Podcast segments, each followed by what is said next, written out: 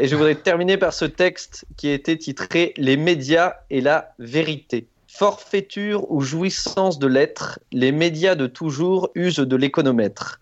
Approche parcimonieuse ou bien choix volontaire, supplice du petit peuple, les journaux vont soustraire.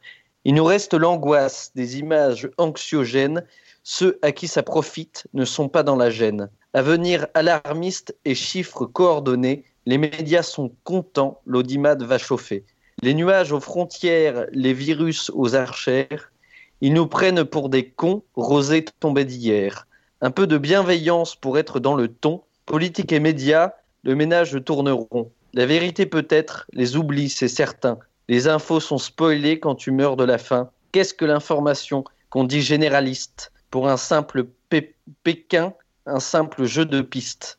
Se poser la question, la question d'être bien informé, liberté de la presse, il ne faut pas rêver. Dans les jeux politiques où tout est influence, demandez donc au peuple pour voir ce qu'il en pense.